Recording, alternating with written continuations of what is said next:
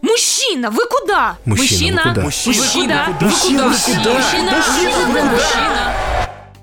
Всем привет, это первый выпуск э, нового сезона, я уже сбился со счета подкаста «Мужчины, вы куда?» пятого. Меня зовут Григорий Туманов, и я напомню, что у нас теперь есть соведущий, мой постоянный напарник Слава Козлов.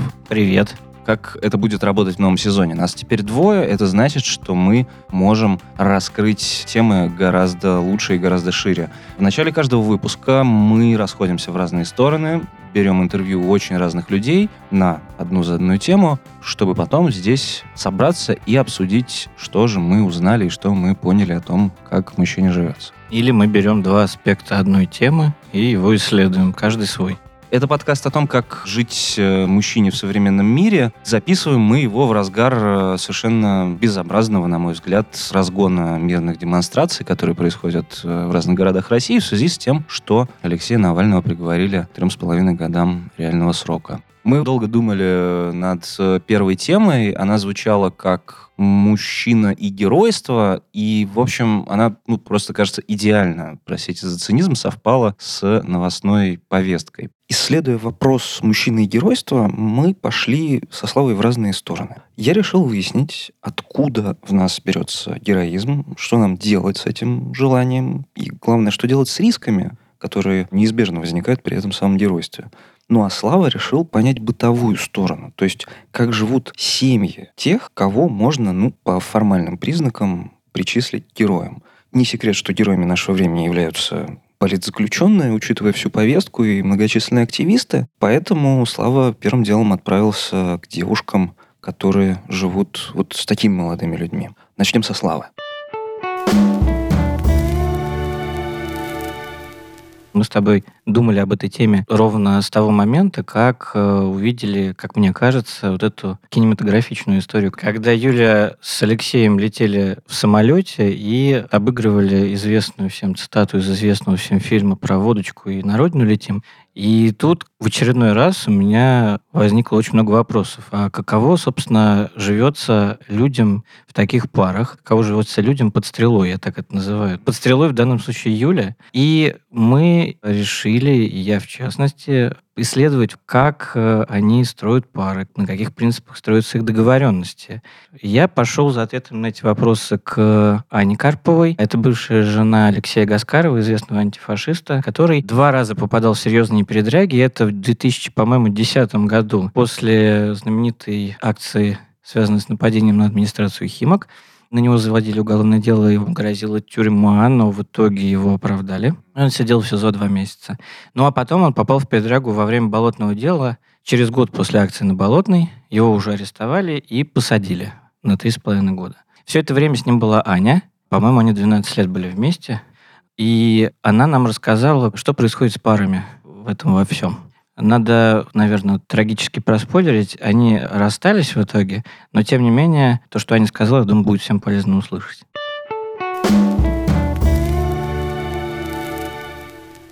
На первый взгляд, пары и семьи, в которых есть публичная персона, чья деятельность сопряжена с риском, кажутся более монолитными, что ли. Это все-таки заблуждение? Или все же есть вот эта история, что они понимают, в каком контексте они существуют и живут, и, конечно, им, наверное, легче договориться, иначе бы они не были вместе сразу. Мне кажется, это как раз добавляет какой-то необходимости проговаривать то, что происходит между партнерами. Если занимаешься активизмом или политикой в России, есть внешние угрозы. И, соответственно, нужно понимать, как вы будете действовать. Это просто ставит вас в ситуацию, когда нужно проговаривать больше, чем бывает в обычных парах. А проговаривание, я уверена, как амбассадор психотерапии, всегда помогает и делает э, пары по-своему крепче. Это правда. А у вас так и было изначально, или вы постепенно к этому шли, проговариванию? Очень многое нащупывается в процессе. Я додумалась о том, что мне нужна психотерапия как какой-то поддерживающий процесс, уже какой-то разгар Лешиного ареста, второго, который был по болотному делу. Я тогда работала в СНОБе, и я некоторые какие-то вещи о том, которые у меня происходили именно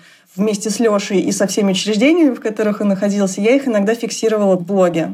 И я сравнила суды, СИЗО и колонии с зоной отчуждения с повышенным уровнем радиации, которая, соответственно, себя отравляет. И в первую очередь она сказывается на арестанте и всех его близких, но достается в так или иначе даже знакомым и сочувствующим. И самое трешовое, что воздействие этой радиации не заканчивается с окончанием срока. И вот это мое рассуждение, оно было, когда четыре с половиной месяца Леша оставалось сидеть из трех с половиной лет. И мы подавали на УДО, и нам отказали. И я очень часто слышала слова про то, что всего лишь четыре с половиной месяца осталось. Вы так не переживайте. И для меня как раз было важно донести, что не бывает всего лишь, потому что то, что сейчас происходит между вами, как партнерами и парой, пока вот вы находитесь в этих условиях, все это будет аукаться еще очень много времени.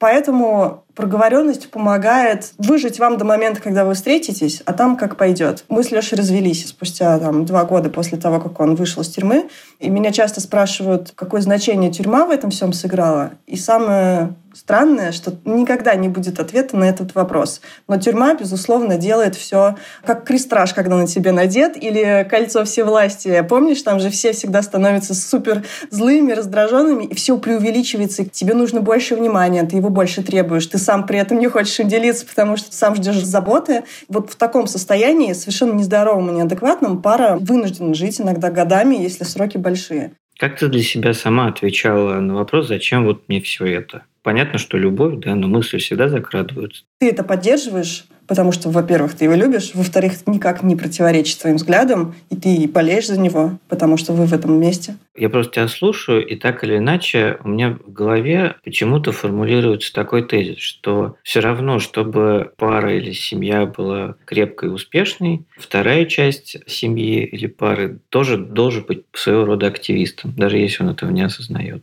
Мне кажется, если у тебя партнера сажают в тюрьму или есть постоянный какой-то риск такой, к тебе всегда все равно обращаются, чтобы ты давала комментарии, или ты все равно будешь тем человеком, который будет контактировать с правозащитниками, адвокатами. Мне сложно назвать это активизмом. Это реально скорее роль некого заложника. Это такой непреднамеренный активизм, да? Да, да, да. То есть, на самом деле, самая большая проблема – это отсутствие контроля за своей жизнью, по большому счету. То есть, довольно стрёмно так жить постоянно, когда внешние силы могут э, ваши планы, которые вы строите, порушить. Мне кажется, вот ты сейчас прям очень э, четко сформулировал вот это ощущение, потому что оно за собой тянет еще целую цепочку того, как вы обсуждаете ваши планы на жизнь. И ты думаешь, так, я все еще должен переиграть злодеев, которые могут нам навредить. Мне кажется, на меня больше как-то глобально повлияла наша история в том смысле, что мне кажется, что все, что есть у меня или у моей семьи, я могу этого лишиться одним днем. Точно так же, как мы планировали свадьбу, и, в общем, не было никакой свадьбы. Все, что я сегодня делаю, оно может одним днем быть перечеркнуто, в общем, повлиять потом на тебя еще годами после этого. И я хотел закончить как раз опять на Навальных. Все же мне вот интересно, как ты считаешь, как, прости, эксперт, вот такая история, как у них, это все-таки исключение из правил? Я имею в виду вот такой со стороны крепкий союз, который длится уже очень долго и, в общем, не обещает заканчиваться. Я просто думаю, что знакомые мне пары, которые оказались в таких же историях э, с арестами, сроками, и которые распались, я не связываю трудности в их какой-то совместной жизни именно с арестами. Это, безусловно, какой-то очень тяжелый опыт, который очень сильно влияет. Но мне почему-то кажется, что даже среди обычных пар есть такие же крепкие, просто их, слава богу, не проверяли вот таким э, чудовищным способом их крепость то, что я вижу в публичном пространстве в семье Юлии и Алексея, мне кажется очень искренним и честным. Хотя я прекрасно понимаю, что с закрытыми дверями там могут быть очень тяжелые, болезненные разговоры, ультиматумы и какие-то споры. И как бы не нужно строить иллюзии, что в крепких отношениях такого нет.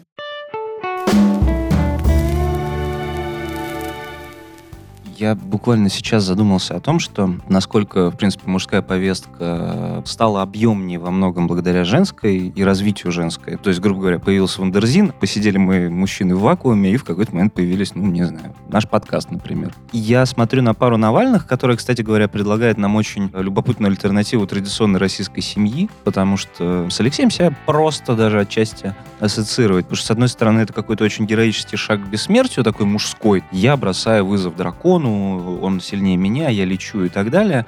С другой стороны, ты в каких-то понятных большинству зрителей Ютуба кедах э, смотришь Рика и Морти, жене рисуешь сердечко в аквариуме. Но при этом удивительная штука, что Юлия Навальная, на нее пытаются сейчас натягивать образ жены декабриста, а он, блин, жмет. То есть выясняется, что женщина при герое становится совершенно самостоятельной единицей, в то время как получается, что Аня при Леше их история пришлась на другое время даже отчасти, когда у Ани, возможно, не было пространства быть более объемной, так скажем. А Юль Навальная более объемная только потому, что Навальный намного более объемный персонаж и намного более популярный. Но принцип, мне кажется, остается тот же самый. Когда публичный партнер впадает в трудную ситуацию, она вынуждена становиться активисткой и таким образом становится, как ты говоришь, объемнее все равно. Это во многом вынужденная история, и это такое насилие ситуации над человеком и над парой, потому что, в общем, никто на самом деле не хочет быть в такой ситуации.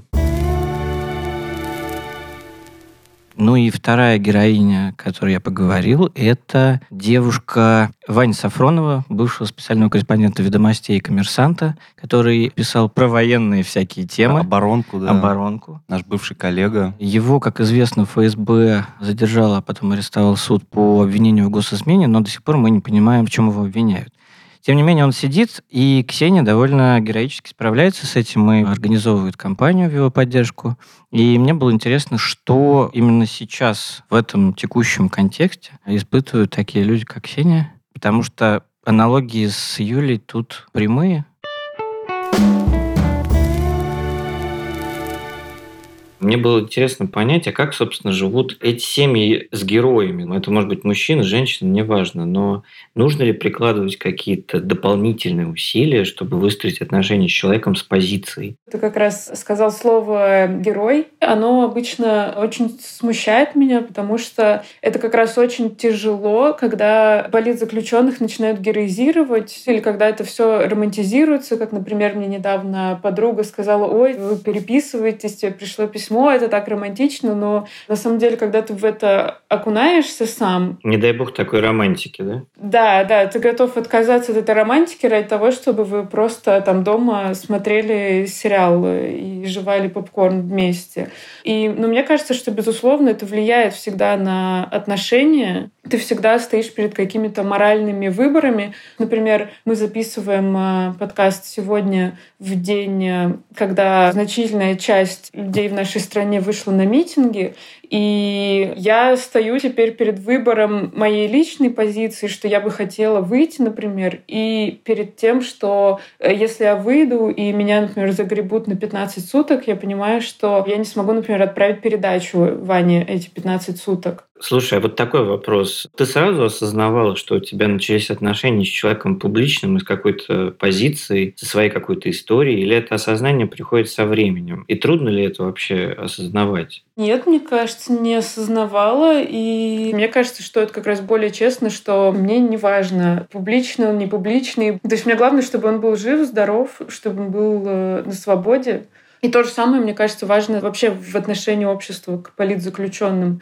Нельзя их идеализировать и нельзя говорить, что мы их поддерживаем только если они выйдут и сразу побегут на баррикады. Ну, то есть они такие же люди, самые обычные, они имеют право там, на отдых, на слабости, и просто мы должны их поддерживать, потому что вот этот репрессивный каток так с ними ужасно несправедливо поступает. Скажи, пожалуйста, Ксюш, не почувствовала ли ты, что ты э, стала некоторым роде заложницей ситуации, и у тебя не хватает сил или времени на собственные амбиции, на собственные интересы и на собственный путь? Конечно, почувствовала, но тут очень важно, что я считаю, что и Ваня заложник ситуации. Но это, конечно, огромная проблема, когда ты действительно отчасти растворяешься. Я немножко вынуждена становлюсь активисткой, потому что как иначе я не могу представить, но и мне бы, наверное, хотелось больше, чтобы меня знали по моей работе, а не по общественной кампании. Но я на это как бы не сетую. Мне кажется, у нас все впереди, и я все успею наверстать. И у меня, наверное, будет последний вопрос, возвращаясь, собственно, к Навальному. Как ты сама считаешь, история их семьи такая внешне очень кинематографичное, что ли? Это больше исключение из правил или это в целом норма? Мне кажется, тут опять же очень трудно соблюсти баланс. Было бы, с одной стороны, интересно, если бы они больше рассказывали о себе лично, о своих отношениях, о трудностях, с которыми они сталкиваются. Но это уже будет не так кинематографично, пока все-таки большая часть публики скорее хочет видеть такую... Идеальную картинку героя, да, на которой можно равняться. Да, некоторые хэппи чем э, историю какую-то преодоления личную. Надеюсь, что у них все закончится благополучно. У нас, надеюсь, тоже. Угу. Я тоже очень.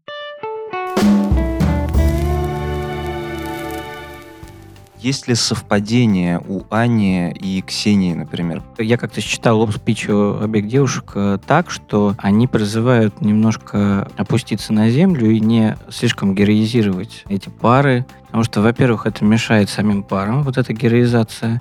И вот этот поинт, что они простые люди такие же, как мы, он довольно важен, мне кажется, и в той, и в другой истории. Общая черта у каждой, они оказываются в заложниках ситуации, которая случилась с их партнерами, потому что и та, и другая признаются, что ты становишься активисткой, так или иначе. Это первое. А второе, и Ксения тут проговорила это отчетливо, ты в заложниках, э, в том числе у своего молодого человека, потому что ты намного больше теперь думаешь о последствиях, потому что, ну, например, она говорит, я вот хочу пойти на митинг, но меня могут задержать, и я просто не, не передам передачку. И, в общем, ты думаешь так постоянно по каждому поводу. Мне вот, исходя из этого, скорее больше это про Анину историю, что все это очень выжигающе. Ну, когда твой мужчина герой, и герой, который еще и оказывается в плену у злодеев, это все равно, конечно, в итоге выжигает, потому что ну, там жизнь сложнее сказок. И вот ты оказываешься перед каким-то удивительным парадоксом, что, с одной стороны, ты сделал какую-то героическую вещь, и то, что с тобой происходит, логично. Но получается, что эти принципы и вот эта героизация несколько вступают в конфликт с реальностью, и ты вдруг начинаешь чувствовать себя виноватым. Знаешь, это же так обидно. Ты вышел из тюрьмы, не знаю, из каких-то трудных передряг, а тебе говорят, слушай, дорогой друг, а зачем ты, в принципе, устроил ситуацию? Ну, знаешь, там, типа, ты Тони Старк, э, разрушил половину города, но зато там спас его от Годзиллы, а тебе говорят, слушай, дорогой, а кто город-то будет восстанавливать? Я такой, ну я же герой. Ну да, а города нет. Если приводить какие-то менее экстремальные примеры, ну, допустим, ты идешь и защищаешь там свое достоинство на работе, а ты, с одной стороны, отстаиваешь свои мужские принципы, с другой стороны, ты, получается, ведешь себя эгоистично, и, возможно, тебе, кстати, дома об этом напомнят и скажут, что все клево, но, наверное, ты, дорогой друг, рубил с плеча. И, конечно, первое, наверное, ощущение, которое ты испытываешь, это вина плюс обида из серии «Ну я же герой, Потому что иногда же чувствуешь, что тебе подрезали крылья, когда ты, значит, берешь и выбираешь семью, как принято говорить, и не занимаешься геройством, в твоем понимании. Вообще, насколько это здоровая история, и насколько это правильно? Нужно ли быть героем и испытывать комплекс от того, что ты им не являешься? Я поговорил об этом с психологом, с психиатром Софьей Коневской.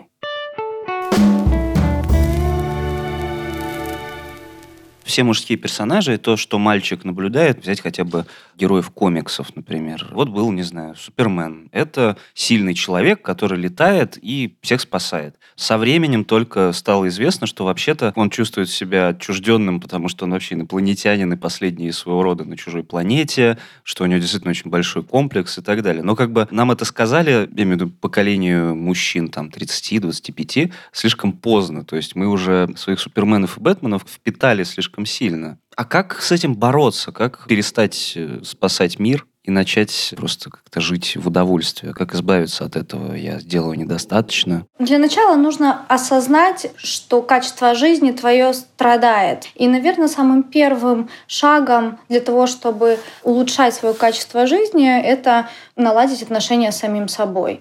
Наверное, первым этапом стоит снять нимб с головы, положить его на полочку, сделать э, вдох-выдох и попробовать почувствовать, а как мне вообще вот с этим? Вот то, что сейчас происходит, мне окей или мне не окей? Потому что это самый важный вопрос.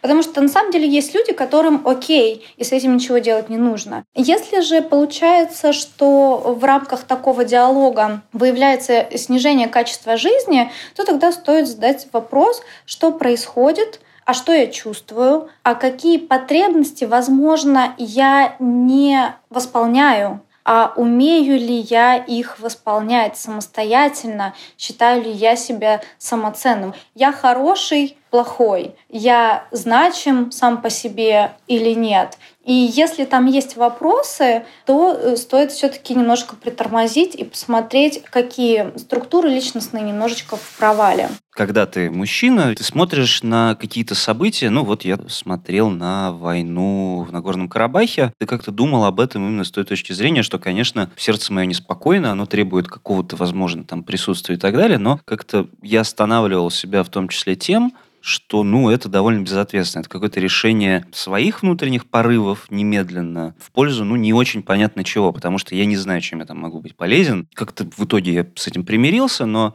я помню, что вот первые слои этих размышлений были такие, что не могу сидеть на месте, а потом ты понимаешь, что ну вот, и что, я себе, значит, подрезаю крылья ради простой этой жизни, как же так? Потом, естественно, ты успокаиваешься, но ведь многие, я думаю, в этих размышлениях они же не доходят, допустим, до следующей стадии про то, что окей, хорошо, ладно, а давайте разберемся, что это вам мне говорит сейчас.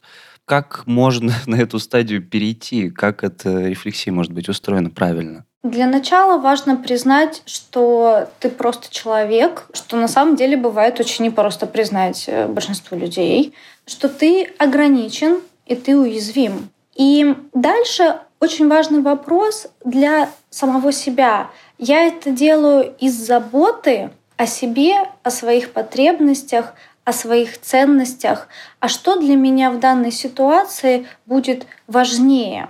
Потому что, по сути, если мы будем говорить о таком героическом инициирующем движении, оно сделано для чего-то, для удовлетворения какой-то потребности. Но если в глобальном смысле эта потребность идет из защиты семьи, то каким образом мое действие сейчас фактически, основываясь на каких фактах, я защищу свою семью, или же я тем самым могу ее подвергнуть риску. То есть некоторая такая критическая точка зрения на ситуацию, которая позволяет учитывать факты, не только наши эмоции, да, потому что амигдала в этот момент, миндалевидное тело кричит «бей, беги, да, спасайся, у, -у. но у нас еще есть префронтальная кора, да, которая несколько контролирует нас. Если говорить об этом с точки зрения ну, разума, рассудка и так далее, как понять, что мы героизируем какое-то действие свое ложно? Получается, как понять, что я, по сути, нахожусь в комплексе спасатель да, в этот момент?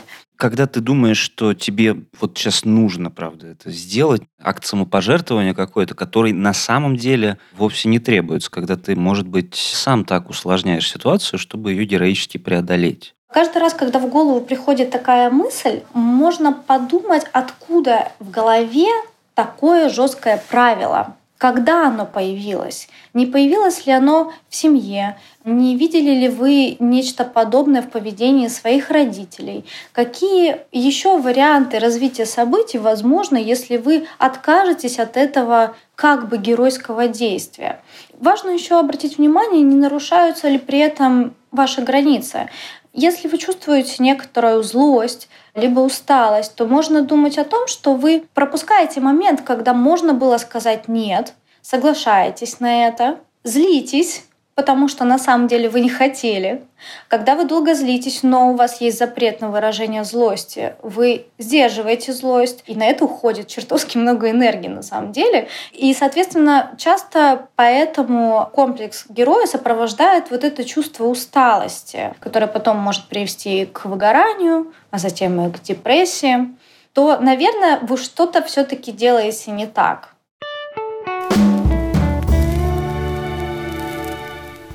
Ну вот в этом и парадокс. Как раз-таки детское, такое классическое мальчиковое мужское воспитание, оно тебя, с одной стороны, знакомит с очень двумерными мужскими моделями героическими, Ну, там, в детстве ты видишь, не знаю, Бэтмена, не перестану его приводить в пример, но это чувак, у которого случилась трагедия в жизни, но у него отличный график, свободные вечера, и поэтому он самоотверженно защищает город. Все, как бы с ним больше ничего не происходит. Потом ты вырастаешь выясняешь, что так жить нельзя, но при этом у тебя в голове сидит еще вот эта удивительная вещь. Ну, стереотипы, установки какие-то, которые ты невольно получил. Ты получаешь стереотипы не только как бы на фоне этих героев, но на фоне того, что мужчина это же такой типа вершитель, человек, который все решит.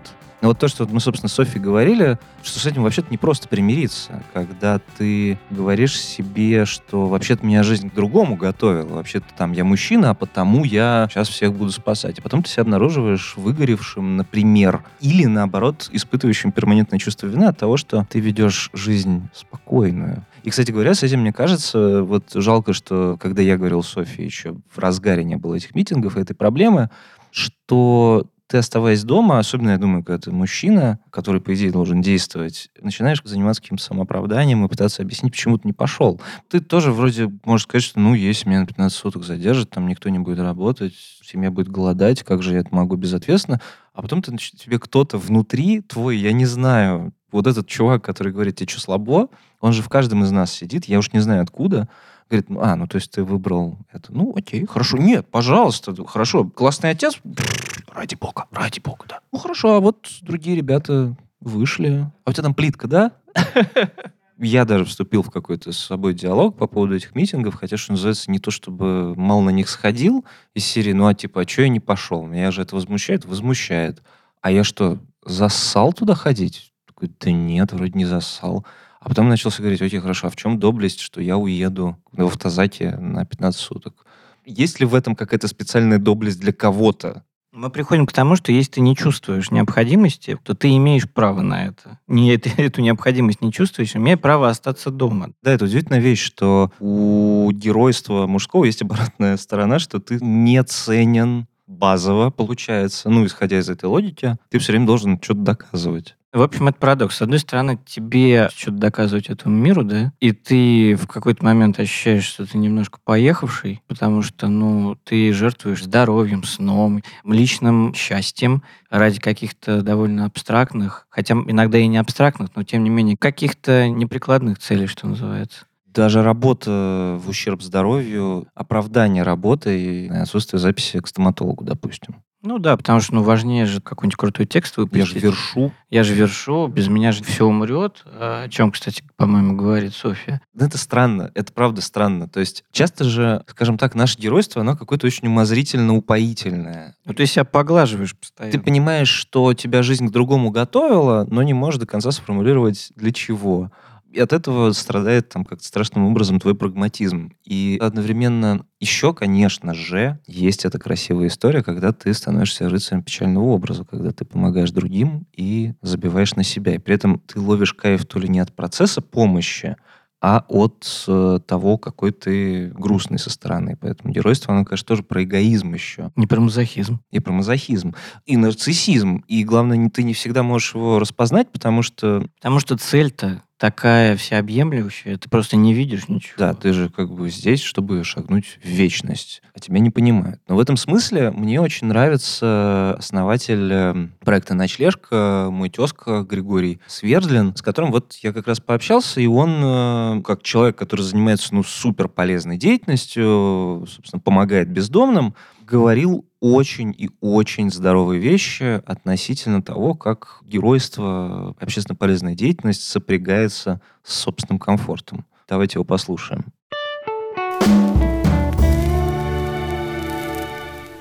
Не секрет, что мальчикам же как-то там говорят, что там слабых не обижай, пройди мимо, помоги, там старушку через дорогу переведи и так далее как вас воспитывали относительно того, как быть мальчиком, мужчиной и так далее, вот это желание быть общественно полезным, оно из детства или оно в результате какой-то рефлексии более взрослой произошло? Мне кажется, что в принципе любой человек э, по мере своего какого-то развития и рефлексии, он в какой-то момент приходит к тому, что у него появляется вот эта какая-то внутренняя потребность помогать другим, как пел БГ, если ты идешь, то мы идем в одну сторону, другой стороны просто нет. А когда вы вообще впервые поняли, что вы хотите заниматься какой-то общественной деятельностью, что вам как-то вот неспокойно, что есть еще что-то вокруг неправильное? Я лет 10 э, работал в различных коммерческих компаниях, и параллельно волонтерствовал. Ну, а в какой-то момент, э, вот ближе к 30, у меня был такой какой-то жизненный кризис. Я не, не очень понимал, что с собой делать, потому что я уже подустал от работы бренд-менеджером, директором по маркетингу. И в какой-то момент я, ну так, постепенно для себя сформулировал, что у меня есть всякие крутые компетенции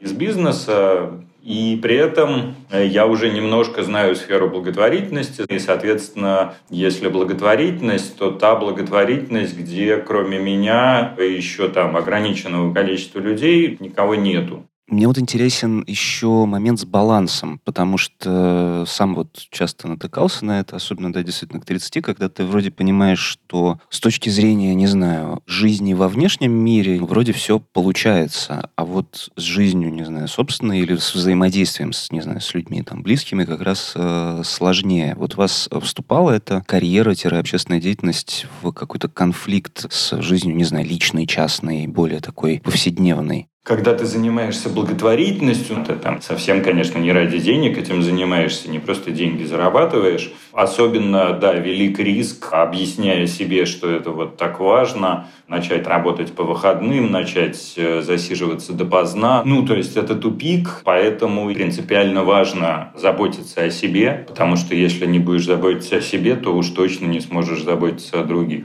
У нас же, в принципе, есть еще такая проблема мужская. Это отсутствие заботы о себе, да, когда ты очень много себя отдаешь вовне потому что ты идентифицируешь себя через то, что ты делаешь. Ты как бы свою состоятельность в мире этим оцениваешь насколько часто приходится восстанавливаться, и что нужно отладить в своей голове и в своем восприятии, чтобы точно пойти заниматься, вот, например, той же благотворительностью и, не знаю, не сойти с ума в процессе. Есть несколько простых принципов. Значит, принцип первый, мы про него сказали, это те самые личные границы. Я, скажем, про себя понял, что на выходных я точно не работаю, и я даже стараюсь не заходить в соцсети, Пункт номер два – это непростая и тяжелая для принятия мысль, что ты, к сожалению, как бы не старался, ты все равно не сможешь помочь всем. А когда ты занимаешься чем-то действительно ресурсозатратным, как э, в этом смысле выстроить баланс со своим партнером, который как раз может очень сильно ревновать тебя к этой деятельности,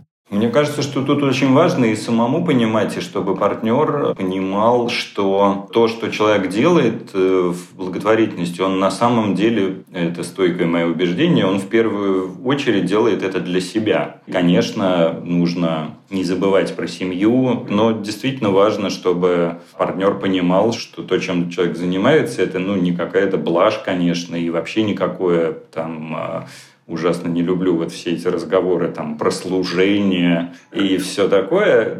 Совершенно нет. Это просто то, что ну как-то наполняет радостью и смыслом. Мне кажется, если любимый человек как-то что-то делает, что наполняет его радостью и смыслом, то можно только за него порадоваться и его поддержать в этом. Кстати говоря, по поводу гендерного состава э, волонтеров и вот тех, с кем вы работаете, по вашим наблюдениям в работе той же самой ночлежки, как этот баланс выстраивается? Если говорить про сотрудников, то у нас э, почти 50 на 50 мужчин и женщин, чуть-чуть больше женщин. А если говорить про тех, кому мы помогаем, то там, конечно, 80% наших клиентов – это мужчины. И, во-первых, примерно 40% бездомных – это люди, которые переезжают из экономически неразвитых российских регионов в города-миллионники – поисках работы. И ну, дальше что-то складывается не так. Дальше просто часть этих приехавших на заработки людей уезжает, часть остается, потому что, ну как же так, я же кормилец, стыдно ехать обратно. Это причина номер один. Причина номер два это конфликты в семье. А причина номер три – это ну, где-то 10% бездомных. Это вот, собственно, люди, которые освободились и не смогли в этой новой жизни найти свое место. Вот это, кстати, да, мне кажется, очень укладывается в то, о чем мы говорим, о вот этой вроде бы мужской такой адаптивность, транслируемая нам ко всему, что, ну да, мужчина-добытчик, все проблемы решает, но да, вот действительно ты вдруг берешь и сталкиваешься с какой-то реальностью, в которой ты захлебываешься. Здесь, э, конечно, разная адаптивность. Например, мы, редко задумываемся о том, что социальные контакты, которые у нас есть, это, по сути, такая страховочная сеть, которая придет на помощь в случае чего. И, собственно, все исследования показывают, что вот эта сеть социальных контактов у женщин в 2-3 раза шире, чем у мужчин. Меня поразило, знаешь, когда я с ним говорил, э, про то, что мужчины более склонны к рисковому поведению. И вот в этом рвении спасти свою семью, защитить ее, он показывается на улице, потому что его обманывают, отбирая паспорт, не выдавая зарплату и так далее. Ну или кто-то увольняется принципиально и говорит, что нет, я больше не буду здесь на этой стройке работать, потому что меня эксплуатируют и что рубит с плеча. Тоже очень красиво, героически, поза. А кто-то героически просто идет бухать. Ну, кто-то героически идет бухать, потому что меня же так не поняли. А я еще думаю, когда у тебя вроде все в порядке, ты мужчина, и там, может, все, не знаю, дети есть или что-то еще, у тебя же есть еще вот эти две грани, там на одной у тебя какой-то «а мог бы быть...» вот это все. А на другой у тебя есть вроде стыдное, но вообще-то нормальное. По факту, ну, ты знаешь, я выбрал семью. И тебе кажется, что это звучит как оправдание. Вот другой вопрос, что, собственно, Софья резонно задает вопрос о том, а перед кем мы все оправдываемся, потому что тебе ни перед кем не надо оправдываться. Ну, перед тобой же, но поехавшим. В общем, как баланс найти? В итоге ты приходишь к тому, что а вот прикольно было бы, чтобы было все вместе, и то, и другое, но у тебя не получается. Не, ну как бы идеально быть Бэтменом, который иногда по выходным ездит в Икею со здоровой партнершей, партнером, неважно. Ну, то есть, наверное, это какая-то колоссальная работа, которую рекомендует, собственно, Софья наша. Но я просто думаю вот о чем, что пока мы разговаривали, я вспомнил про прекрасный фильм Ксении Хапкиной, документальный. Его показывали на Ардокфесте в 2019 году. А он называется «Бессмертный». Это вот, кстати, вот о том, как мальчика и мужчину в российской, в советской традиции учат быть героем. У нас большинство героев, они похожи на, ну, на античные статуи. По крайней мере, из них таких сделали. Они не люди. У нас как бы вот это стремление, так скажем, к Танатусу, и ты можешь стать героем только если тебя разорвало на шматки об какой-нибудь немецкий дзот и так далее. Ну и, собственно, от этого у тебя, наверное, отчасти появляется мысль, что Леху посадили, Россия в опасности, и я пойду под дубинки, чтобы что, уже дальше не важно. Я Вальгалу, пацаны, знаешь, я не могу до конца понять и отличить, где это геройство ненужное, и где навязаны стереотипы, а где реально мое желание жизнь прожить интересно. Другой вопрос, что, наверное, сейчас там Ваня, сидящий в СИЗО, скажет мне что-то в духе, братан, если хочешь, поменяемся. Да-да-да. Как бы нифига не интересно. В какой-то момент просто ты встаешь перед этим вопросом, а вот ты сейчас пойдешь куда-то, да, ради чего-то, а это реально ты хочешь? Или нет? Или это напускное? Напускное социум, напускное воспитание, напускное пропагандой или всем сразу? И, может быть, на самом деле твои ценности, оказывается, не там лежат. Аня, она сказала очень важную вещь под конец нашего разговора про то, какие выводы она сделала из всего того, что с ними было. И выводы, с одной стороны, очень простые, с другой стороны, довольно стрёмные. Главный вывод, все, что есть у меня и моей семьи, говорит мне Аня, это может пропасть буквально за секунду.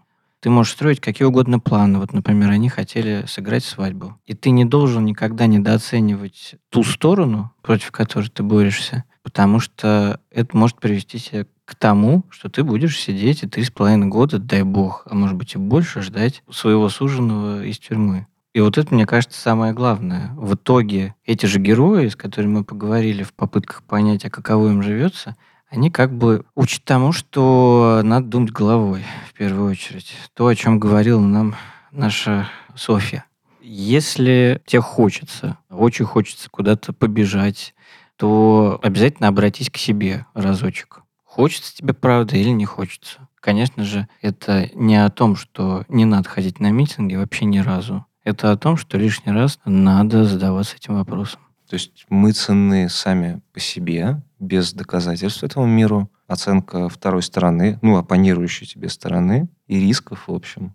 Что еще мы можем, не знаю, посоветовать, исходя из этого Совет выпуска? простой. На самом деле у Ксюши и у Ани был совет, что очень важно проговаривать все на берегу желательно и понимать, раз уж ты ввязался что вас может ожидать. И обращаться к профессионалам, то есть к психологам, психотерапевтам, которые должны помочь. Мне кажется, можно посмотреть, как ты можешь быть героем там, где ты сейчас есть, кстати говоря.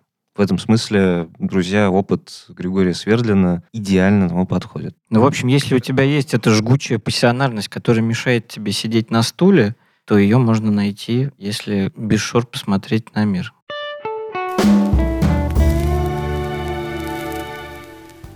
Вот такой, друзья, подкаст. У нас э, такой первый выпуск э, в этом 2021 году странным. Мы надеемся, что когда он выйдет, многие люди тоже выйдут, которые оказались э, в изоляторах хотя бы. Не знаю, мне еще добавить слава. Да добавить особо нечего, действительно, всех жалко. Ну что, друзья, это был подкаст «Мужчина, вы куда?». Меня по-прежнему зовут Гриш Туманов. А меня Слава Козлов. Мы говорили о мужчинах и геройстве. Пожалуйста, ставьте оценки, оставляйте комментарии, делитесь с друзьями этим подкастом. Ну и подписывайтесь на наш телеграм-канал, который тоже так называется «Мужчина вы куда?». И, кстати говоря, вот если захотите музыки, то включите группу The National, песню Sleeping Husband, когда все это дослушаете. Мне кажется, она очень подходит эмоционально и по смыслу тому, что мы здесь обсуждаем. Пока. Чао.